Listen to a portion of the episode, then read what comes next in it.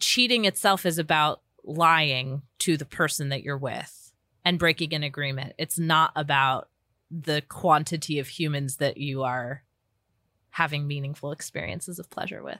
True, because in quote straight monogamous world, not even straight, just monogamous world, let's say that, there's always this thing of while you're dating, the conversation of when are we exclusive? Yes. When are we not seeing other people, sleeping with other people? And, you know, New York City life is like until you have that conversation, you essentially assume they are. Right. Until like there's no way for you to know until the person says to you, Hey, this is just me and you now. And Well- you get that agreement. And that's one of the things that I love about non monogamy is that you have that conversation on your first date. On your Hmm. very, very first date, it's like, what what are we looking for here? yeah. Because there's no you like, for example, I don't I have three primary partners. Mhm. I do not want another primary partner. Right. I do not want someone to move in with us. I don't want to raise kids with anyone else. So if someone is looking for a primary partner, I am not the person. hmm That conversation needs to happen either before the first date or on the first date.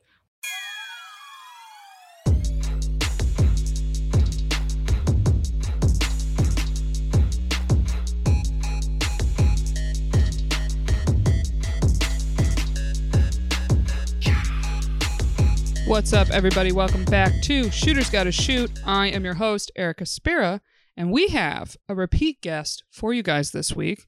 Uh, one of our favorites, one of our most interesting episodes. We have Rachel Wright on the show. If you did not hear our first episode with her, please check it out. It's very interesting. We talked to her all about being polyamorous slash ethically non-monogamous what all that means, how her and part- her partner started opening up their relationship, and things like that. It's episode number 89. Check that out. Uh, it was back when Molly was on the show with me. We had a great time talking to Rachel. She was she is very interesting and also her lifestyle is very interesting, right? Especially, you know, I'm a monogamous person. Most people we have on the show are monogamous. So, hey, if you have any ethically non monogamous friends or people you know that have thought about opening up their relationship, these are the two episodes for you. So, episode number 89 and our episode today. Not only is Rachel on the podcast, but when she showed up to record, she had one of her partners with her. So I asked him, I said, Would you also want to be on the episode? I'd love to get your perspective in all this and also a male perspective. And he said, Sure. So I got two polyamorous people for you this week. And we get all into their relationship, what has uh, changed since our last episode, and also how they're now navigating uh, having children And essentially they're foursome now. Two couples together, living together. It's uh I want to say it's crazy, but I don't want to stigmatize being polyamorous, but it definitely is not a lifestyle that is often talked about and shared publicly with people. So I appreciate Rachel coming on. I had a great time talking to her again and uh, getting to know a little bit more about the world of polyamory. So, uh, before we get to our episode, Rachel, real quick, uh, there are a few things you can do to help out the show. All right. We record in a studio now, so we have YouTube videos, right? If you want to watch the show, go to the YouTube page. It's right in the description, uh, or just search on YouTube, Shooters Gotta Shoot Podcast. You'll find us. You can watch our episodes there and subscribe. It's free. It's a free thing you could do that helps us out. All right. And uh, also, if you want a behind the scenes on the show, you can join our Patreon, which is patreon.com slash shooters gotta shoot. I had an emotional episode this week. I found out some stuff that just hit me in a weird way, and I'll be honest with you guys, I've been feeling a little bit down lately, and I open up about that stuff just on the private Patreon. So if you want to hear about that, it's patreon.com slash shooters gotta shoot, and there will be a preview at the end of this episode if you want a little taste. So without further ado, let's get to our guest. You can say I'm breaking down inside. Cause I can see you with another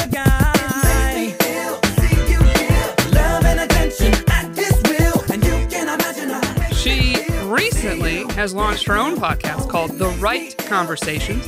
You might remember her from a past episode of our podcast before. She's a licensed relationship and sex therapist. Everybody, please welcome the great Rachel Wright. Hey, thanks. Thanks. I'm so excited to be back. Oh, thank you. And we have an extra surprise, We do. somewhat unplanned, but I'm very excited. We have one of your partners here. We we have. Yair Lechner, who is a private chef.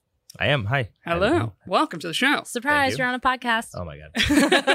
well, he was going to be here listening, and then it It's kind true. of feels It's weird true. to Yeah. be talking about someone. when they're sitting watching. Yeah, and they don't have a little bit of stake to Yeah. just chime in. Yeah. Now You you, know? can, you know, hold me accountable, keep me keep me honest. I was thinking more defend myself, but yeah. I think also. Uh, so, guys, if you haven't listened to our first episode, Rachel, it's number 89. It's called Polyamory 101.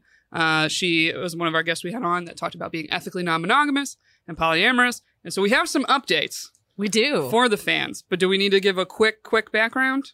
sure. So yeah. last time you were on, you had you were married, Yes. your partner, and then during the pandemic, opened your relationship. So we opened our relationship pre-pandemic, but we met these guys who the I'll get to that. We opened our relationship in 2019 Right. and then March of 2020 met Yair and his then wife Ashley. Um and we dated without touching, Mm. like fully date like orthodox Jewish style. like in person at all? Yeah, we Oh, did wow, like okay. two Zoom dates. Yeah, two yeah, Zoom yeah. dates before we met in person. Something like that. For a couple- Maybe yeah, something like that. And then we met and sat six feet apart, like brought our own wine so we didn't have to like share shit. It Right. was fully COVID friendly, like touched toes from like six feet. It was wild. So the first dates were foursome dates. yes. So not even one on one. No, we would like Wow. branch off, like, oh, I have to go to the bathroom. And one other person would be like, oh, I do too. and like we'd like take a long walk around Domino Yeah. Park to the bathroom. So like we had little branch off dates. Right. Um, and then we wanted to touch each other. So we got an Airbnb and touched each other for a few days and then uh, quarantined for 14 days so that we could go back home. I mean, I'm on for it. And now we uh, are getting divorced in a positive way uh, from our Whoa, what? original, yeah, from Oh, our original man. spouses. Uh, and the four of us are doing life together, and we live in a Oh, house okay. together, and we're all really happy, and it's wonderful. Okay, so it's like just a legal splitting. Oh yeah, yeah, Yeah, yeah, it's yeah, yeah. It's an Okay. amicable divorce. Yeah. Uh, the uh, the idea being that at some point we can have uh, domestic partnerships that involve more than just the two of us. Uh, we're like working with a lawyer to try and figure out how to do that legally. Uh, Interesting. but step one is uh, divorces and a divorce party and you know, all that kind of thing. Divorce party. Sure. Hell Yeah. yeah. Okay. Yeah, All right? Right. Yeah, throw another one in the mix. You know? Exactly. You never know who you meet. Well, and, and Ashley and Yair didn't get to have their wedding was supposed to be during COVID, and so Oh wow. So They're- you never did. they're legally married, but they didn't get the reception and the hoo ha, the hoopla, and the you know she didn't even get to wear her wedding dress. So we're gonna have like a divorce party that is slash a wedding. Yeah, it was actually pretty anticlimactic. We went to City Hall and sort of kept it a secret and just did it our thing. And then the wedding got postponed, and we all of a sudden we had to tell people like, actually, we're, we're married. Uh, I know you didn't show up to it, but uh, and like we had to like come clean. It was like three months earlier, so it was Right. kind of a. But anyway, we never got to celebrate. So instead, we'll have a divorce party. Okay. So Yeah. quick so a quick breakdown of the ties of the relationship that were from the past Yes. episode. You explained it to me like it was a Z. Yes. And so essentially we have you and your husband Kyle. Yep. And then we have you, Yair, and your wife, Ashley. Mm-hmm. And so Rachel, you date both your husband, Yair, and the female, Yes. Ashley. Yes. And then Ashley, same thing, both men and you. Yep. But then the two men just don't date. Correct. Yeah. So that's the Z with the dotted line. Exactly. Yes, Yeah. Right. all right. Yeah. I remember. line. I Yep. got it. I And- figured it out. Yep. I love it. I might be monogamous, but I I can Nailed learn it. You can things. keep up. Yeah. I can it. learn stuff. It's so interesting too, because like the first question, it, Yair and Kyle call each other partners because the reality is like we all share bank accounts, we all share a home, we share a dog. Like the the only thing that they're not doing is romancing each other and having Right. sex. So like they're still partners, but yet the first question that I get asked from people is, "Do Yair and Kyle have sex?" Fun, funny that it's like what? Re- Did like care? Always the first question. Always the first question. Yeah. like one of these times i'm just gonna say yes and see what happens because like i'm constantly like no no they're not no they're not and i just want to see like what one person responds like if i say yes they do oh my god like i don't know what's Yeah. gonna you know right. Okay. So also since our last episode. Yeah. at that time, you and your husband moved to be closer location wise to Yeah. Yair and uh, Ashley. Yes, And then now you all live together in the same house. we do. and before that, literally, I think right after our episode came out, I suddenly saw on Instagram that you proposed to Ashley. I did. And I remember being like, oh, what's the process of this? Of both of you guys are married, and then now a proposal has happened. And then, like, did anyone else get proposed to? What?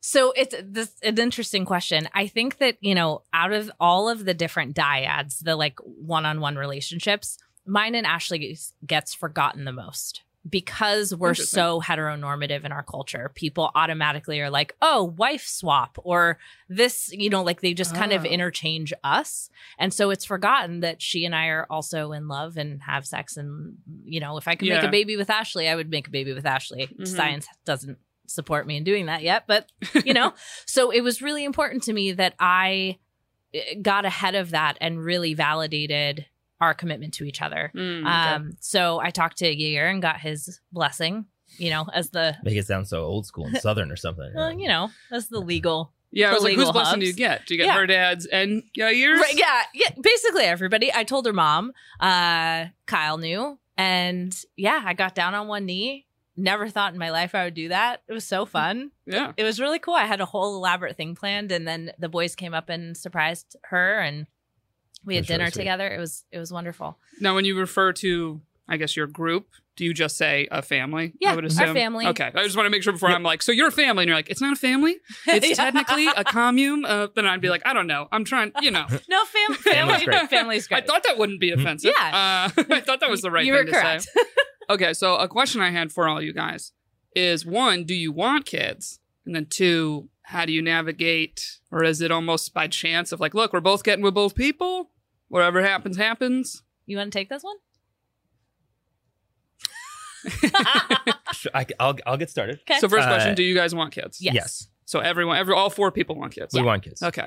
Um, we are sort of mid conversation about how exactly that's going to happen. We um, uh, we are not super tied to who is whose parent and who is you know whose blood is and whose whose you know whose sperm made the actual babies and this and that. We do know that the two moms each want to have one kid. They, we know that they want to do that together, like Mhm. at the same time, go through that together. Ideally. Um, Oh, okay. Yeah.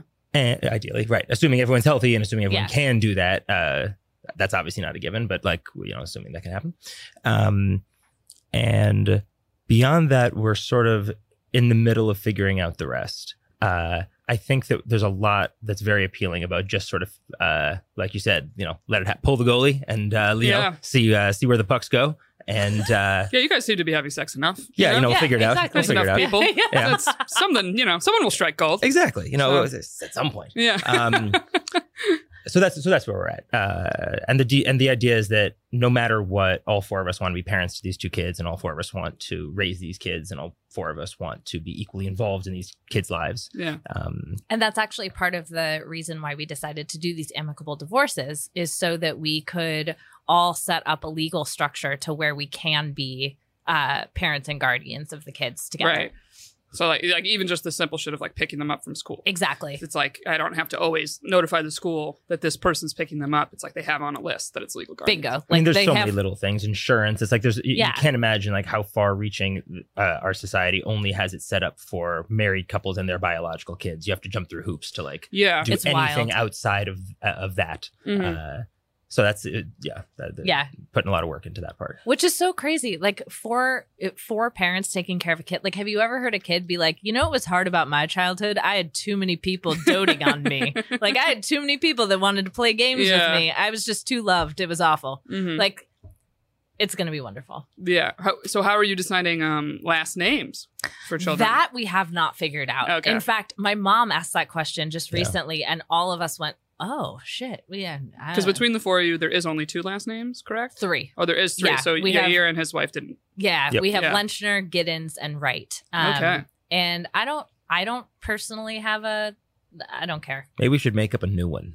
Yeah, You know, just like pick a cool one or something. New something. one? Yeah, I don't know what qualifies as a cool last name. Maybe that's the move. Yeah. kind of you know a lot of a lot of the ways that we make decisions between the four of us is like who cares the most right because like there Mm. are some topics that I, for example, this one, like I, I really don't care. I feel very indifferent about it. Yeah. And so I'm not going to be like, I have this opinion when like I actually don't give a shit. Uh-huh. And so I would probably remove myself and ask like who actually cares about this and then let those two or three people discuss and then we can come to an agreement. And- Yeah, I mean, also now it's so common that women don't change Exactly. their name. So already there's a lot of kids with their mother technically has a different last Yep. name, et cetera, et cetera. Yep. One Yeah. of my best friends um, took his wife's name because she was going to be the only. She was going. She was in a family where the sons were unable to have kids, and the name was going to die. Right. And he was not. He also was not particularly tied to it, and so he he took her name. This was like we were all supportive and, and all. Yeah, that. so of course. It, it happens all the time now. I can, can I,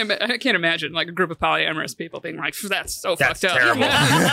God, they're just they're just abandoning tradition. Yeah. How dare they? Yeah, how dare.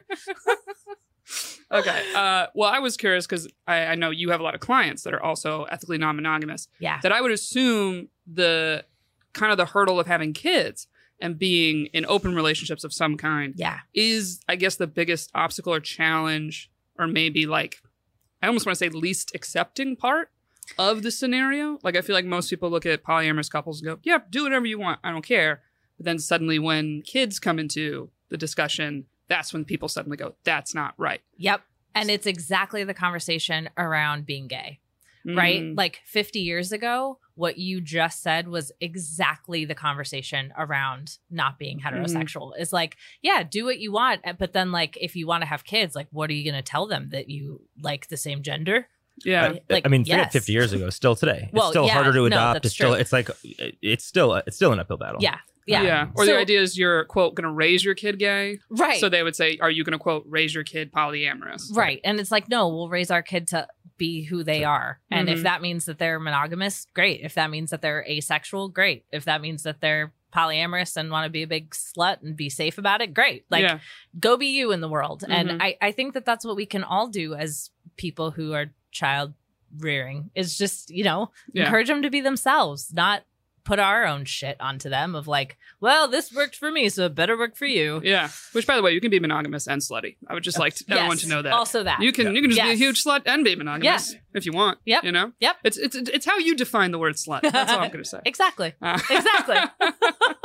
uh, so also with this whole process of all you guys moving in and stuff, I saw you went and met like the families. Yeah. We've done like I guess the four way kind of family meet and swap. Mhm. And so, how did you approach that with like first telling your parents that you now are in an open thing? Because Hmm. I would assume a lot of people want to do this, but want to like keep that private from their family. So it's really interesting. I I think that some parents hear this and they have this reaction of I don't need to know about your sex life Yeah. because there's an assumption that the open piece is just about sex. And for some people that's the case, Mhm. right? Like they're basically romantically monogamous and then they go out and like have sex with random people and don't talk to them again. Mhm. And that's totally cool. For me, that wasn't my particular brand of non-monogamy. Yeah. There was there's some of that, but there's the and of, you know, now I have two more life partners than I did before. Um so for my parents specifically, and then I'll I'll toss it over to you for your experience. Um my parents, when I told them that I identified as polyamorous, like as an orientation, they were like, "Oh yeah, no, that tracks. Like that, Wow. that makes sense." And because what they saw me do was either cheat on someone or be a serial monogamist. Like Mm. I would be with someone until I found someone else, and then like leap to that person. Mhm. And really, what I didn't understand was like, why can't I have both? right. Like I, I truly didn't understand what was so wrong with that. Mhm. And so they they they were like, "Oh yeah, okay. Yeah, that's cool."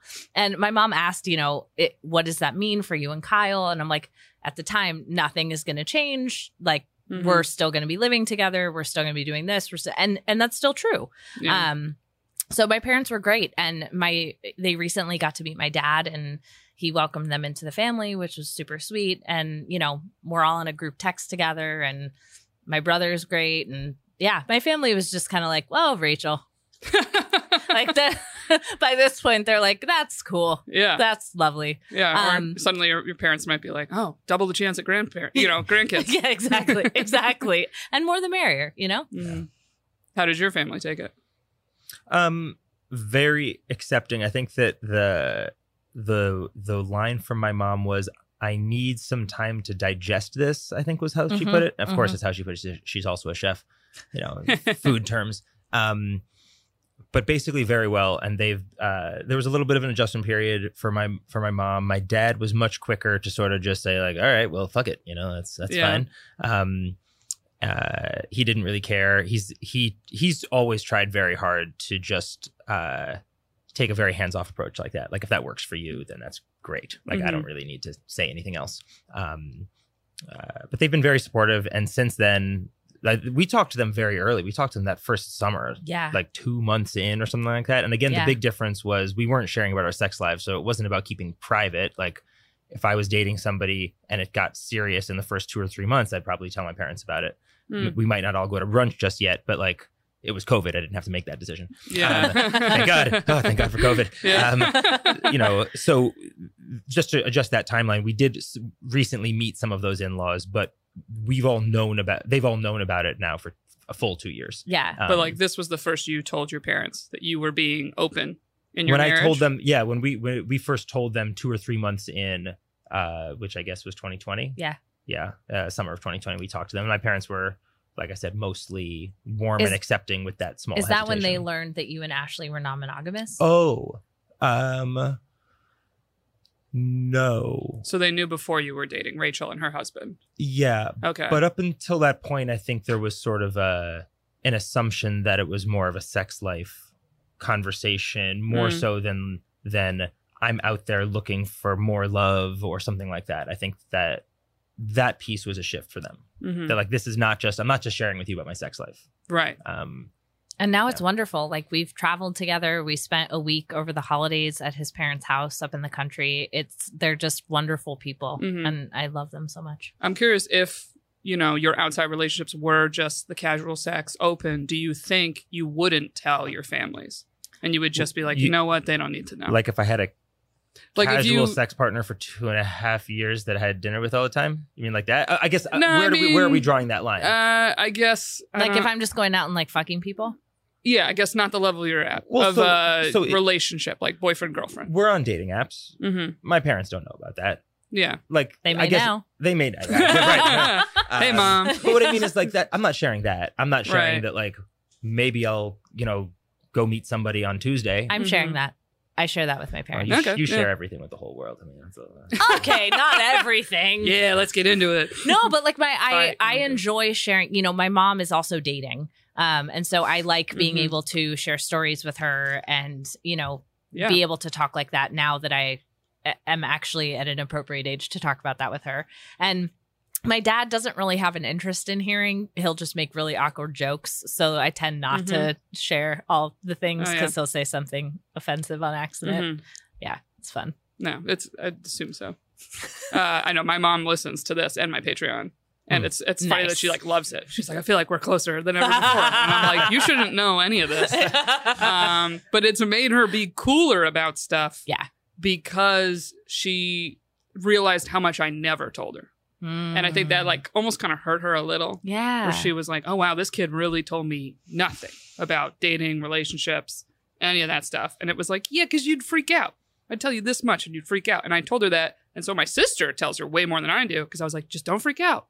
I was like, because a lot of times we're only telling you a sliver, sliver of the story, engaging, and then going, yeah, no, no, that's good. I'll keep I'm it all in the good. vault. yeah, yeah, Yeah. one hundred percent. Or there's two things parents always do. This drove me nuts.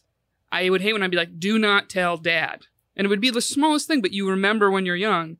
And then you find out your dad knows. Yeah. He makes a comment You're to like, you. betrayed. And- exactly. And it's like when It's you're over. young, it's like, yeah, it was a dumb, cute thing. Doesn't matter. And it thinks it's funny, but it's like, no, but there's something to being like, this was your test. yep. And you failed. Now I don't tell you anything. Yeah. No, not at all. Um Oh god, that was like one of the, one of some of the other questions I have.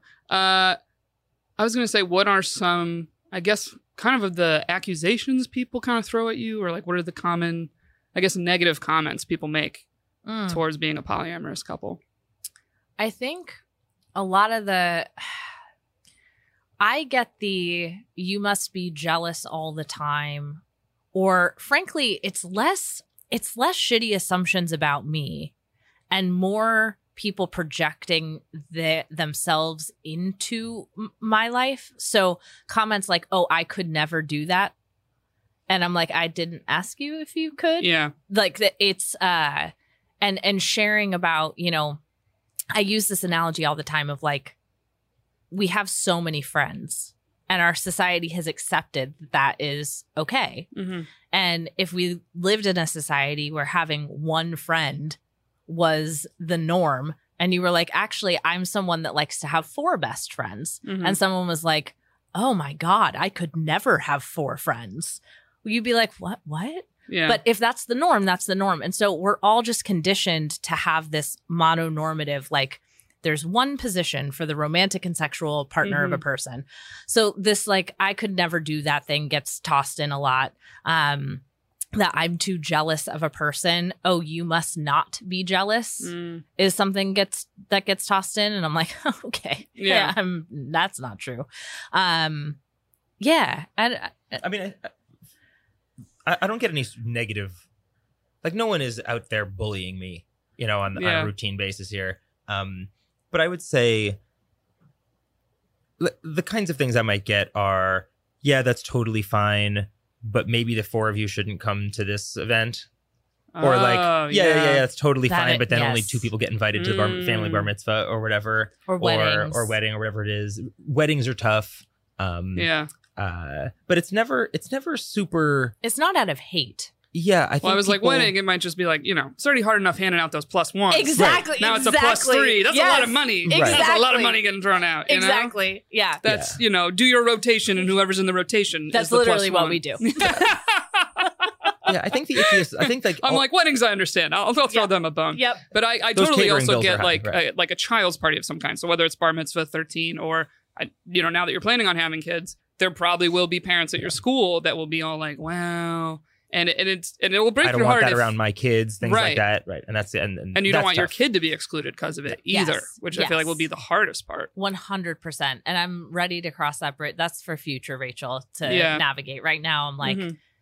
Uh, so we talked about telling my parents. We I also told a bunch of my extended family, um, in part because uh, we do lead relatively public lives, Rachel especially, yeah, and um, it felt like I needed to tell not just my parents but my family and cousins who were going to be seeing this, you know, Mhm. that I'm very close with.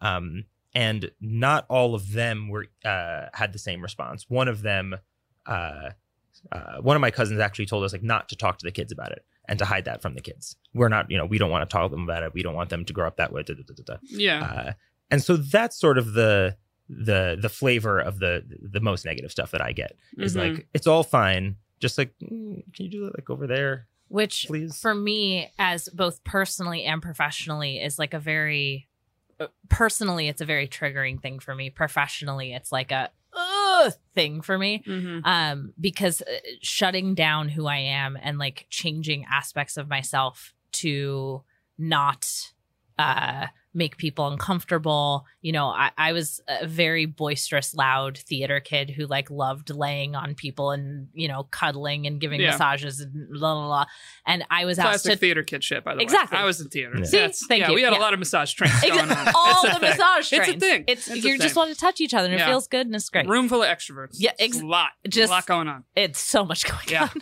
so much going on. So like oftentimes people would be like, okay, Rach, like you got to turn that down today. We're like at, at, at XYZ event. Mhm. And I wound up developing panic disorder because of things like that over and over and over again. yeah, And so while I have worked through that enough to where like I did not have a panic attack when this was said, it still is a very triggering thing for me to to have the feeling that someone is watching me to not be me. hmm And from then a professional perspective as a therapist, I'm like, can we not? yeah, like, can can we just this is unhealthy. this is not Yeah. healthy. Like yeah. y- y- your kid knowing about non-monogamy is not going to make them non-monogamous just like their- your kid knowing about bisexuality or or that being gay or or Yeah. gender the gender fluidity is not going to change who they are it's Mhm. going to let them know that there is something else besides cisgender heterosexual monogamy Mhm. And that's just the truth Mhm. that's not convincing them of something that's not anything that's just like the sky is blue Right. I mean, I I do understand obviously the monogamous perspective, and partly just it's confusing, Hmm. especially if uh you know you come from a more religious family. and everything that's being taught essentially is indirectly also heterosexual, Mhm. even though most, you know, religious organizations are like, oh, we're accepting of gay people, but they still can't get married there and whatnot. Mhm. But it's like every Bible story is accepting. a man and a woman, or you say when two people are married and da da da. So it's like it makes people have to basically backtrack all the stuff they've already taught. And I'm Yep. not saying that's right or wrong, but it's it's like I get it of like, man, kids already ask a lot of questions. and you're like, I gotta explain this and I don't even know well, what's that's happening. That's you know? frankly why we need more representation of non monogamy, of queerness, of gender Yeah. fluidity in kids' books, in TV, in media. Mhm. Because if it were out there just as much as everything else, then it wouldn't be a big deal. Like, yeah. there's a great book, I think it's called uh, A Color Named Love or something like that. And it's a it's a kid's book about polyamory.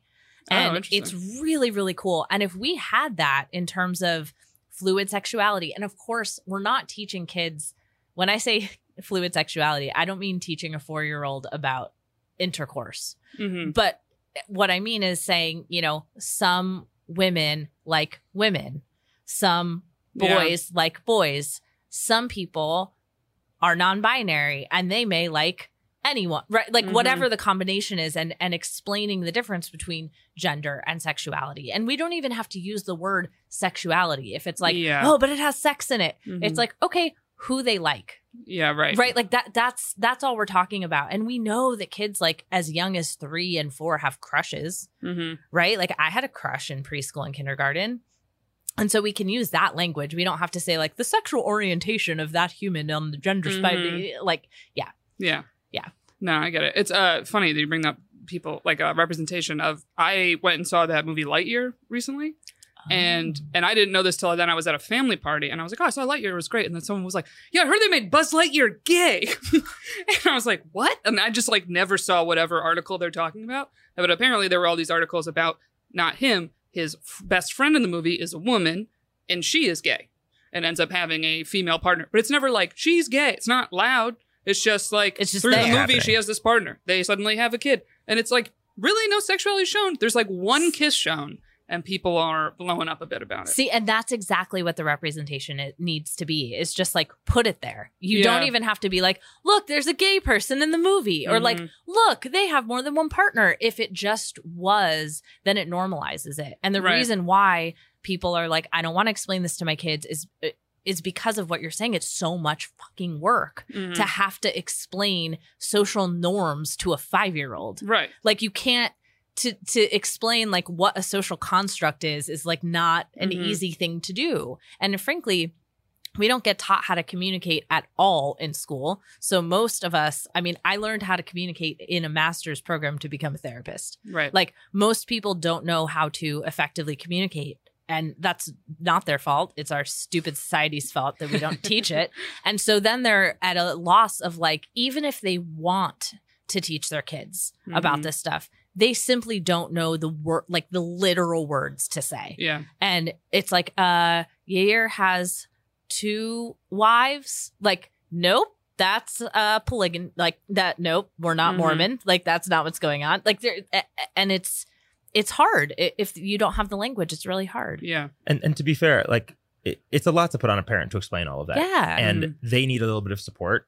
Uh, God forbid we should beef up the sex ed curriculums and like ha- give them a little bit of a head start so they're not starting from scratch with what they learned 40 years ago in their 40 year old sex ed program or whatever Oh, it is. God.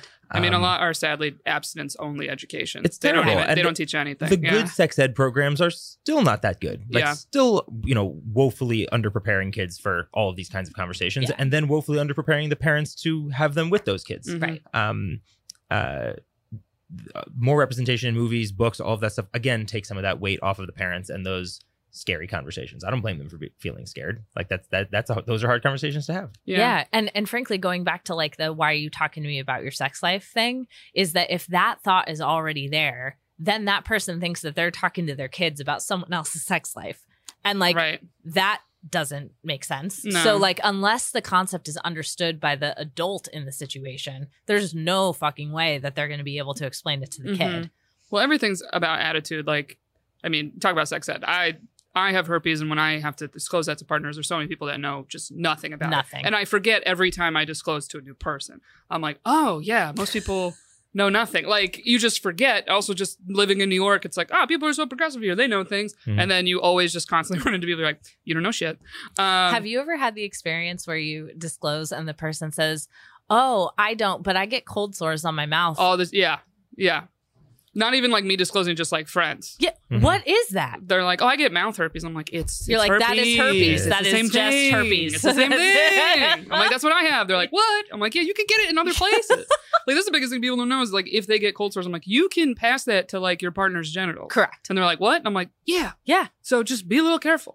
but like in the same way, it's like that's you know that's my frustration is like how we treat cold sores on your face is how we should treat genital herpes. It's the same thing. Correct. Because people are like, well, I did someone that got cold sores. I'm like, yeah, and they just went, yeah. If I feel it coming, no kissing, and you're like, cool. Right. And I was like, that's kind of the end. Well, and STIs are just like, you know, colds or strep throat. A lot of times, yeah. Like if they're treatable with antibiotics, like we're literally talking about the same thing. Like Mhm. it, I had strep throat, made out with him, he gets strep throat, and uh, we take an antibiotic and then we're good. If I got chlamydia and we had sex, he may get chlamydia, we take an antibiotic and then we're good. yeah, But yet one of those is like, oh, that's so sad you have strep throat. And the other is like, you got chlamydia? yeah, you ruined your life. Yeah. Yeah, And it's like, yeah, it's, now you're a slut. Now you're a real Yeah. slut. Yeah. and I was like, you can get strep throat from also fucking. I yeah. just like everyone to know that. Yeah. Um, crap, I forgot what my train of thought was about. I was like uh, herpes education. Uh, all right. Well, I had this question for you guys in general of which what would you say to someone that says, uh, you know, oh, you're polyamorous, like why don't you just cheat? Or they see it as like, oh, you just were cheaters in your past relationships, and it's not, but now you're polyamorous, so it's just this like cover up for just you just want to cheat, you dirty cheaters or whatever. Cheater fucker. Well, I would start uh, with, well, you're partly right. Uh, I, I, I, you know, uh, I, I'd start there probably. Um, uh, I think a lot of people, I, I think a lot of people uh, have had my experience, which is that they have been cheaters in the past and sort of, um, because the norms. Right. You, you, it's, it, wasn't okay. Mhm. And I knew for myself that some of the stuff that I was doing wasn't affecting the relationship that I was in. Of course, it was because it was unhealthy and, and Mhm. wasn't honest. The, the dishonesty was. Um, uh, and I sort of later figured out that all of those pieces put together actually meant something else and not just that I was this shitty person who couldn't, you know, couldn't keep my dick in my pants and blah, blah, blah, and all these other things. Yeah. Um, so I would start with, well, you know, that's in part true, but I would then talk to them about how cheating is about honesty, not about having sex with a second human being. Um, and so, no, it's not just an excuse to cheat. It's a different setup where we're being honest with each other. It's um, just not the same thing. It's, it's sort of Mhm. where I would start with there. Yeah. That's such such a good answer. I I also think that I would add that you can cheat in non-monogamy. Mhm. So like you were Right. saying, Yes. cheating is not about how many people you're having sex with. What cheating is is breaking an agreement that you have with your partner. And our last episode, you broke down there's rules and there's agreements. Yes. And agreements is something, a deal you have with a partner, Mhm. and a rule is above both of you. Exactly. Wow, Yeah. Erica. I re listened. I Erica. freshened up. I freshened up. I love it. I'm becoming a therapist by each episode. Hey, I'm trying. love it. Sorry, love but it. I cut off what you were no, saying. no, no. So if you have an agreement, like if if Yair and I have an agreement that I'm not going to eat at uh Sweetgreen with any other partner, Mm-hmm. and I take a partner to Sweetgreen, I have betrayed the agreement of our relationship. Now you may be like, "Oh my god, Rachel, Sweetgreen," but like that's that's cheating because Mhm. I have literally done something that I said I would not do Right. with someone else. That is exactly what happens in a monogamous relationship when someone has sex with someone else and doesn't tell their partner. It's cheating. So, like, cheating itself is about lying to the person that you're with and breaking an agreement. It's not about the quantity of humans that you are having meaningful experiences of pleasure with. True, because in quote straight monogamous world, not even straight, just monogamous world, let's say that, there's always this thing of while you're dating, the conversation of when are we exclusive? Yes. When are we not seeing other people, sleeping with other people? And, you know, New York City life is like until you have that conversation, you essentially assume they are. Right. Until like there's no way for you to know until the person says to you, Hey, this is just me and you now. And Well- you get that agreement. And that's one of the things that I love about non monogamy is that you have that conversation on your first date. On your Hmm. very, very first date, it's like, what what are we looking for here? Yeah. because there's no you like for example i don't i have three primary partners Mhm. i do not want another primary partner. Right. i do not want someone to move in with us. I don't want to raise kids with anyone else. So if someone is looking for a primary partner i am not the person. Hmm that conversation needs to happen either before the first date or on the first date Right. Because also the branch of ethical non monogamy is so big. yes It's, you know, some people might be in the just, oh, romantically I'm with one person, sexually I'm with others. exactly Well, Or, and you it's know. more than just that. Frankly, that's in the monogamous world too, right? So on Tinder, there's really only two options, right? The option is, are we going to fuck tonight and maybe a couple more times because it was fun, or are we going to uh, fuck a bunch of times and also date, but with the intention of getting married and proceeding in that direction? And there's really only a couple of directions to go in in monogamy. Mhm. It's either we're going to be serious or we're not going to be serious, and uh, there, that's kind of it. There's a couple of gray areas, but for the most part, like you said, when we're ready to be exclusive, we'll be exclusive. So like that's Mhm. one path towards exclusivity. And the other path is, well, I'm single and I'm going to do all this other stuff. Yeah. But in non-monogamy, it's not just binarily sex or moving into a house in Westchester together. You know, there's there's a lot of Mhm. in betweens there too. There's, uh, I mean, like I said, we're on dating apps. There are uh, some of us are dating, um, and you know, with some feelings. Some of us are not. Some of us are doing things more casually, and and those things are also not all created equal. Just because they aren't Yeah. necessarily fully casual or fully committed doesn't mean there isn't anything between. hmm Um, Yeah. It also changes what the word commitment means because in in monogamy, commitment generally is synonymous to exclusivity and monogamy. hmm But I'm in a committed relationship with all three people. And frankly, if we zoom out and really look at the relationships or relationships or relationships thing, I'm in a committed relationship with my friends. hmm Like that is a committed relationship. I'm committed to maintaining this relationship. Right. And so if you ask yourself, okay, what does commitment mean? Most people have trouble answering that question hmm when the answer is not monogamy and exclusivity. Right. Yeah. No, that's fair. Uh, it's it's interesting. Of I think I saw it might have even been a TikTok trend. I saw this question. It was like, "What is cheating mean to you in a relationship?" And the answers were across the board. Like some people, they're like, if you're DMing girls, just chatting to them, or men, whoever. Like the line, I think, truly is different for each person. Yeah. And it's like when you break it down on a smaller scale like that, like that's where me and all my monogamous friends would debate. Like we all would not agree what is cheating. Right. And people you say get to porn just is cheating. There's a Yeah. there's, there's Yes. that answer. Some Yeah. people think porn. mhm. Yeah, Yeah. I've been a terrible person my whole life apparently. since I was twelve. No, and that's Yeah. well, and that's why making agreements is so important. And in monogamy, that is not something that I learned to do. That is something that's a skill that I learned in non-monogamy, right? Like I didn't sit down and be like, okay, this is what cheating is to me. What is cheating to you? In my monogamous relationships, and Yeah. like coming up with agreements of, okay, cool, yeah, like look at as much porn as you want, DM the whatever it is. Mhm. Um, for me, the line is here, and that conversation didn't really ever happen until it was crossed. Th- exactly. I think most couples never touch on that. and Whereas- it's suddenly someone saying you cheated on me, and the other person saying no, I no, didn't. I didn't. Yeah. Exactly. And in non-monogamy, that's like very, very early on. Mhm. You're you're setting up agreements and what it means and what the scope of the relationship is, et cetera, et cetera. Right. Yeah, it's very true. And always always happens when it's crossed, but it's almost like the the physical line of crossing is like the unwritten one Yes. in the monogamous world. yes. But it's like there's plenty of. I was just dating someone that uh, was re becoming friends with their ex and hanging out with their ex a lot. Mm. and I was like not being like, "Oh, this is cheating," but I finally just was like, "Hey, um, I feel like you hang out with your ex more than me, and you talk to them more than me," and they didn't argue that, and I didn't go, "This is cheating," but I basically was like, "This is I don't like a it. boundary, Yeah. that I don't like, Yeah. and I can't make you not do this." hmm But essentially, it was like, "Well, then this isn't the relationship for me. Right. I can't do you and your ex hanging out one on one. Yep. All the time." So I mean, welcome to our coffee table. That's uh, that's how we do it. And now, uh, Yeah. not at that, we don't draw our line there, but that's Right. exactly how we do it. Is this something that is a non-starter for me? Is this something I'm uncomfortable with, but I'm willing to work through? Is it something that's totally cool and I don't actually need to even know when it happens? You can just Mhm. kind of do it. You know, like I don't need to know every single time you swipe right on Tinder. I do not need to be made aware of that. That's Yeah. fine. I don't need to be made aware when there's a match.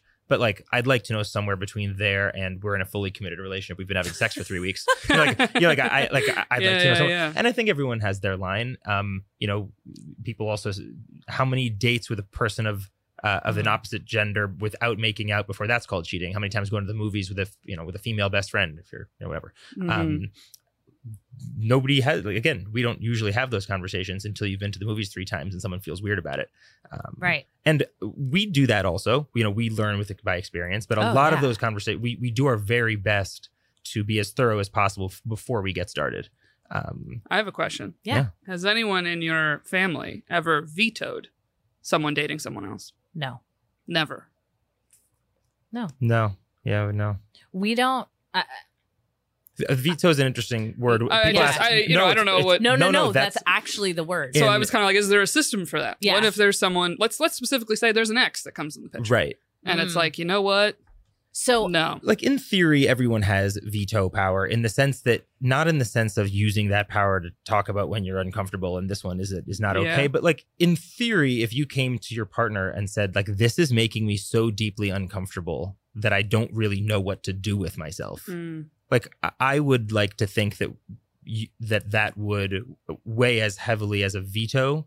Uh, like it wouldn't. Uh, we don't veto. I don't know what to say. We don't. We, that's not how we do it. So if well, I was or it hasn't come up, it hasn't but, come it's, up. If but I- it's a fair it made- question. That it's Oh, like if I opened a relationship with someone, yes. I feel like I would have some type So of lines or the the issue with veto power is that it discounts the other person's humanity. So like the idea that someone who doesn't know the other person can say I just don't want you to see them it is challenging. Now like you're saying it's a little different if you're if you say, you know, I follow this person that you're dating on Instagram and they posted this thing about how COVID's not real Mhm. and I I feel really uncomfortable about this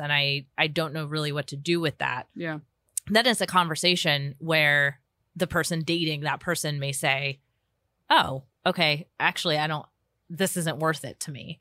I'll but what I'll if it end- is worth it to them? Then it's a different conversation. Yeah, But I will say what you mentioned, what you asked about the ex. One of the agreements Kyle and I had when we first opened up our relationship was no one from our past. So yeah. anybody, I would think no one from your past, or for me, it would be nobody we know mutually. yeah, But that's because if I ever did open, my style open would not be full on relationships with other people. Yeah, it was it was basically that. I mean, we had just recently moved to New York, so we luckily had like less of a um Yeah. We moved here in 2018. And so like our pool of people we knew together here was very small, Mhm. which helped that. Right. Um but we did agree like no one that we have dated or had hooked up with or were friends with benefit, like whatever it was. Mhm. Nobody like making a repeat appearance and being like, "Yes, I get to go back to this person." Like that would have Yeah. felt shitty. Yeah, I would just like I would just like the fans to know that even non-monogamous people say X's are a no. Yes, Okay, yes. it didn't work out for a reason, and you should never hang out with them. And someone tell that guy I was dating. Hmm. Anyway, all right. okay, I have one kind of a I think a little more fun question. So you're a therapist. You're very well spoken. Even just this conversation we're all having, we're like we approach it with I'm uncomfortable, and no, no, no, no, no. I would love to know an example of what's a time that you kind of slipped up your communication and you didn't communicate like a therapist Oh God, all the time. all the time. All the time. I I'm a human. Um, I can. Th- okay, so two that come to mind. One was like a conflict one, and one actually kind of relates to the, your last question. So there was a time Kyle and I were having a fight, and I am typically very good at like taking my space, which he hates. Um, but taking my space and like getting my nervous system calmed down, and then approaching it like you're saying, very like I feel Mhm. this emotion when da da da da da. And I'm like, I'm pretty good at doing that. I don't know what was happening this day. I r- truly cannot remember for the life of me. But I went into our bedroom and started throwing the clothes out of the dresser into the hallway and then proceeded to take the drawer out. And Oh, wow. when I say throw, I don't mean actually throw because it was a very heavy wood drawer and I am not strong. so it was more of like a shove of the of the thing yeah. and I tossed tossed it. We'll call it tossed. Kyle's gonna laugh when if and when he listens to this. Tossed it, and he just looked at me and he goes, "What the fuck is wrong with you?" I mean, yeah. and I was like, "I don't know." And I walked outside and like went on a walk around the block, and then came back and just cried. And I was like, "I'm so sorry. I don't even know." So I, I've done that, and uh, Y- Yair was um kind of seeing somebody, and I I don't know what it was, but like I could not shake this feeling that this person was like icky. I, I don't know Mm. what else to say. I don't she's lovely. You got an ick. for I'm sure reason. she's lovely. I don't I literally do not know her. Yeah. Sure she's lovely. I was like, no, I, I, I just everything in my every fiber of my being was like, oh, I can't believe he's having sex with her. I can't believe he's having sex with like Mm. I like couldn't and I most of the time was really good at sharing that in a healthy way, but I definitely had some moments where like a text would pop up and it would be from her and I would like get kind of like snippy for a Mhm. minute instead of being like I feel uncomfortable. I was like, "Oh, text her." But that's but that's such a beautiful example of like we've all been there. Someone's getting text from someone yeah. that you know whether you're monogamous or not, Yes. and it's like, yo, what is the appropriate thing to say other than you just being like, I just don't want you fucking talking to this person. Like, what Right. what is the therapy you know filter for that? So I, I think really is taking a second to ask yourself what it is that you're feeling, literally the emotion that you're feeling when you see the text or the name Mhm. pop up. So like for me, it was discomfort and jealousy because I wanted to be focused with him, like our focus time in the car. And I, in my head, when this text popped up on the screen, I was like, now he's going to be thinking what she texted him. Oh, it's probably a nude picture. Now he's going to be thinking about the nude picture. Mm. Okay, now we're not going to be able to talk because he's thinking about this chick naked. I don't like this chick, right? Like, and then I'm like down Mhm. the road and I'm like, can we just be present in the car? And all of that turned into like a snippy comment. Mm. So if I had just paused and said, hey, I felt a little uncomfortable when this text popped up. Can we mute your notifications for the rest of our drive yeah. so that we can just like be together? And then when we get home, you can Mm. go look at your probably nude photo. Like you, you know what like whatever it is. But really like just coming at it from a this is how I'm feeling. This is how it you can help me not Mm. feel this way. And then he can always say like no. I mean, he wouldn't he, he would probably say yes. but my but I, but I, you know, I, I have that right, I suppose. But it, when it's brought to the table like that, uh, and also when the solution is a container like that, as in, can you mute for the rest of the ride? Not can you never have a text message pop up ever again in my presence? Yeah. Like, Yeah. y- y- so when it's brought up that way, I mean, we love each other. You tell me what you need to feel comfortable mhm. uh, while we're together. I mean, there's very little I wouldn't do. Um, and that's come up in both directions, you know, where we try and set those sorts of containers. You know, we were on vacation recently, so that was a conversation, right? How much contact outside of us on vacation is there going to be? Things like that. Um, and we didn't always handle it super well. Um, I didn't always handle it super well. I was like, we? No. Royal we, you know? Uh, Uh, well, this is my question. If I was like a client of yours, how do I differentiate your that exact scenario and it being a gut feeling I have about the whole situation and what my partner's doing versus kind of identifying like, oh, this is just my own anxiety.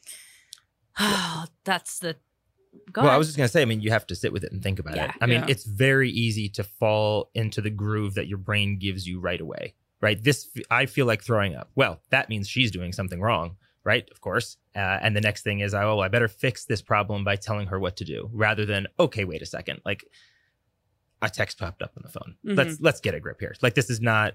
Uh, you know, this is not a nat- you know, this is not a, a five alarm fire. Like we're gonna be okay. Uh, and so taking a second and trying to figure out where that feeling is coming from. Is this supposed to be my time? Is this supposed to be? Is it not really that about that? Is it about something else? Is there something gut that I'm feeling? Um, but you have to sit with it. It it take it it takes a second.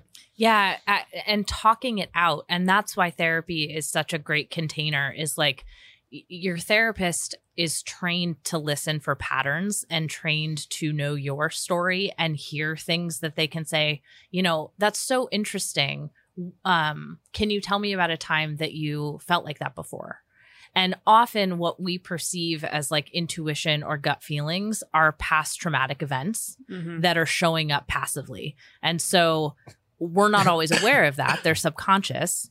And a therapist can help kind of like bring those to light. So, a, a- an example of this is the the very first time in our relationship where Yair went out to um, go have a, a sexual date evening with someone else who I knew love adore this person. So like this was not a like icky thing. I like really care about this person and i obviously love him. And my body was like and you want to vomit and you're going to stay up and you're going to panic and you want to vomit all Mhm. the time. And i was like what is happening? Like i love this person. I know he's safe. Like this is a i know she doesn't want to like kick me out and like take my place in the whole like I, why am i feeling this way?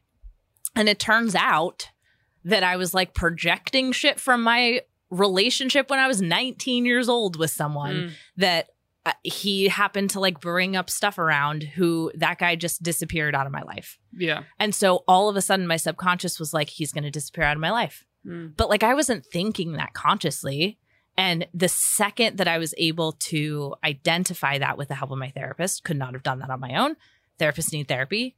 If your therapist is not in therapy, I would assume run. even just to vent about the clients because you can't legally. It's like a it's like a circle. Yes. It's like a chain of kind of Correct. everyone venting about their Yeah. clients. I would think. Oh. I would need to vent. That's why I couldn't. I couldn't be a therapist. I'd be like, I got to tell someone what this client just said. like truly processing everything. And so then I was able to come to him and say, Hey, I know that I'm having these reactions and I need you to know that they're actually not about you at all. Mhm. Like, I am so supportive of you doing this. I know my body and face don't look like that right now, but that's actually not about you or this other person. Like, Yeah. I truly want this for you. Here's what's going on for me. And then he was able to ask, like, okay, how can I support you? And really, it was like not a lot because it was my own shit to work through. But if I had not sat down and taken the time to like really process through that, it would have been really easy for me to be like, uh, I just I'm uncomfortable with him going out. I guess I'm not I'm Mhm. I, I must not be built for this. But also landing at that answer did actually allow you to ask for things. It allows you to ask for hyper specific That's true. reassurances, right? If you're if you discover once you do that work and figure out exactly what it was, you discover that you're scared of being, you know, deserted or you're scared of whatever the case is, you can then ask can you- reassure me that Mhm. you're not out there looking for another partner? Can you reassure me you're not trying to look for a replacement? Can you reassure me that I am sticking around or whatever, you know, whatever you need to hear. And that led us to specifically that example led Yair and I to figuring out different um like uh physical tokens of commitment. So like at the time, well we still don't, but at the time we had no uh physical, you know, I had a ring from my wedding with Kyle. Right. I had a ring from Ashley because she had like counter proposed later on. And I didn't have anything on my body that was Yair. Mm. And so this that conversation led to, hey, would it actually feel better if there was something on your body that reminds you of I'm not going anywhere? And so a lot of these things can actually lead to really productive and wonderful things that wouldn't have happened. If the person tries to meet the need that you're Yes. showcasing. Because Yes. I had that scenario and I and they said, What can I do to reassure you? And I told them that I just needed to hear from them more. And then they I heard from them less. Well, And it's like and it's you know, like And and then you're but like, that's the "Okay, part where people like kind of wait around and it's like, yeah, that's no. that's where the line is. Like, where do you pull the cord? If you ask for a specific reassurance and that person is just simply unwilling to give it to you, that's they're just not trying. Exactly. Like they're just Yeah. not. A- a- And you can even say, "Hey, I asked for like you can do it one more time." Right? Like I asked for this last Tuesday and between last Tuesday and this Tuesday, I have actually uh, I perceived hearing from Yeah. you less. Right. Um yeah. sup. What Mhm. gives? Yeah. Because usually people are on their best behavior right away, Right. and then it dies. Right. So it's like when it when they never try is probably the most telling sign. Yeah. But um, I'm like, unfortunately, we do have to wrap this up. Damn. But this is so fun. I'm so excited you were, you were able to come on. Thanks for having me And, on. yeah, you were great. Uh, Babe Source Podcast. tell everybody where they can find you. Uh, you can find me on Instagram. It's where I am most of the time at the Wright Rachel. So the W R I G H T underscore R A C H E L. Um, and my website is rachelwrightnyc.com. And uh, as Erica said, my podcast is coming out. Uh, it's called The Wright Conversations, W R I G H T. Yeah, check it out, and I'll put all the links in the description. And do you want to plug any of your socials, Yair? No, not today. I'm all set. You're good. Thanks so okay, much. all right. He, he lives a private life. He's a private chef in the private life. Exactly. Uh, and if you stay tuned, we have a Patreon preview coming up next. And you can follow us at Shooters Gotta Shoot Pod. And I'm at Sparica with two A's. And we will see y'all next week. Thanks again for coming on. Thank you. Bye. Thank you.